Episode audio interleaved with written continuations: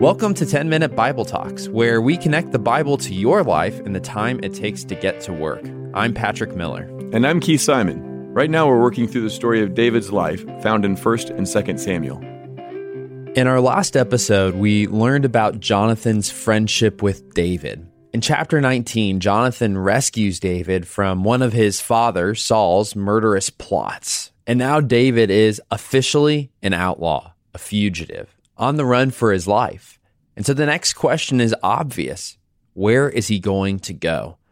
We pick up in chapter 21, verse 1. David went to Nob to Ahimelech the priest. Okay, so where does David flee in these terrible circumstances? To the place of God's presence. Ahimelech trembled when he met him and said, Why are you alone? Why is no one with you?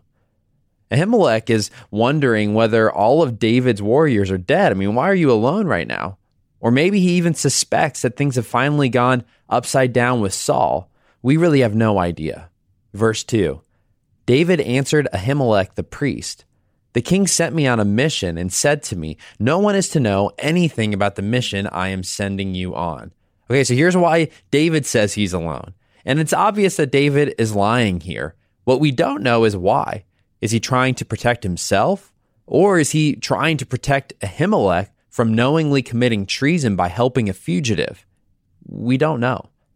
David continues As for my men, I have told them to meet me at a certain place. Now then, what do you have on hand? Give me five loaves of bread or whatever you can find. You see, David is hungry. He's hasn't had anything to eat. He's been on the run. And as the story continues, Ahimelech ends up helping him. He gives David the bread he needs from the tabernacle. David asks if there are any weapons he can take, and Ahimelech says, Yeah, I've been storing Goliath's sword. And so he gives that to David, and then David heads on his way. And so the question is, what can we take away from this story? On the one hand, it might just be giving us the historical facts. Where did David go when he first ran away from Saul? Well, he went to the tabernacle, to Nob, to Ahimelech the priest. But I think it's actually saying a lot more than that. This story is highlighting something fundamental to David's identity. And to get at it, we really need to put ourselves inside of David's shoes, or sandals is probably more like it. Just imagine your world is falling apart. The person that you've spent your entire life serving is hunting you down. Why? Well, it's because you did such a good job, such a good job that people praised you as much as they praised him. Add to that that you've left behind your closest friend, your spouse, everything that you own. You don't even have food. That's how much you left behind. Oh, and by the way, the person who wants to kill you, the person who wants to murder you, is the most powerful person in all the land. Can you imagine the fear, the anxiety, the desperate questions? Where can I go? Where can I hide? What's going to be next? And you don't have answers for any of those things. Where do you go when you're anxious? When you feel like you're on the run? When you're not sure what to do next, where to go next, who to turn to? Do you know where David goes? He goes to God. He runs to the place of God's presence. And I think it's striking because it's actually not very smart. If you're on the run from a king, you don't go to a public place filled with people who know the king, filled with people who probably are spies for the king. But it's almost like David can't even help himself. Uh, this is his default in need. You run to God. Because David deep down really truly believes that God's ability to protect him, it transcends Saul's capacity to kill him. I can't help but think of the many psalms that David wrote. For example, Psalm 16, he says, "Keep me safe, my God, for in you I take refuge. I say to the Lord, you are my Lord. Apart from you, I have no good thing."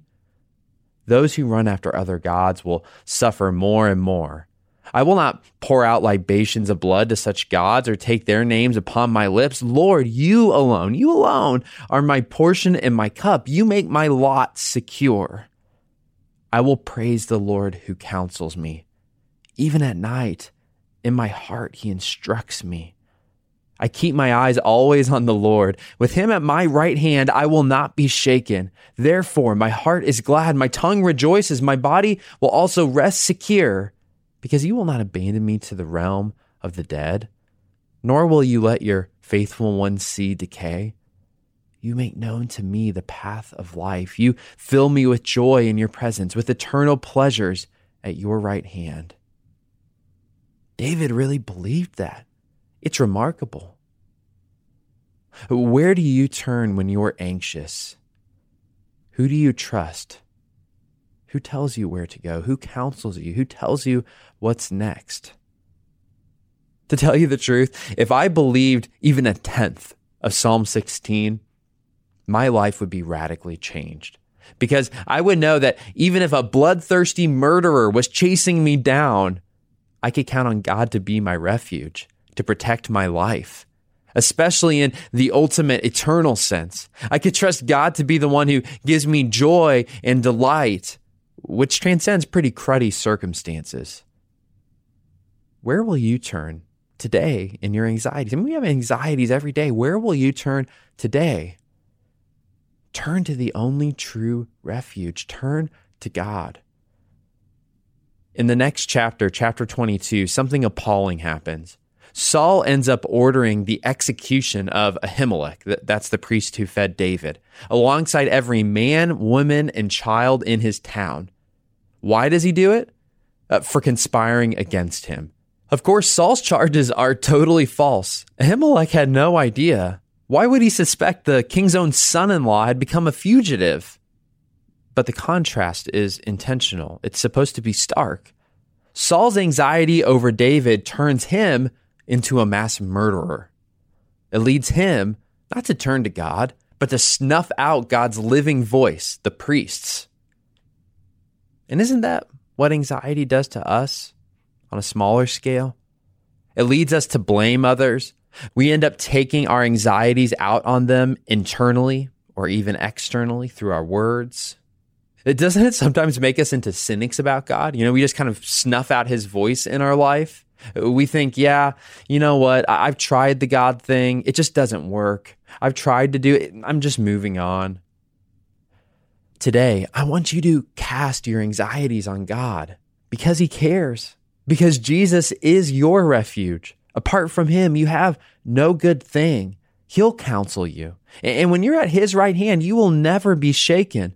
Let your heart be glad because he's never going to let go of your life. And when you turn to him, he's going to make known to you the paths of life. Even when it seems like the shadow of anxiety threatens to overshadow it all, Jesus will be with you. Thanks for listening. If you've enjoyed this content, please subscribe and give us a rating. That helps other people find this podcast more easily. Also, ask yourself who could you share this podcast with? Texting an episode to a friend or a family member is a great way to help them grow spiritually. If you want to go deeper, check out our show notes for book recommendations.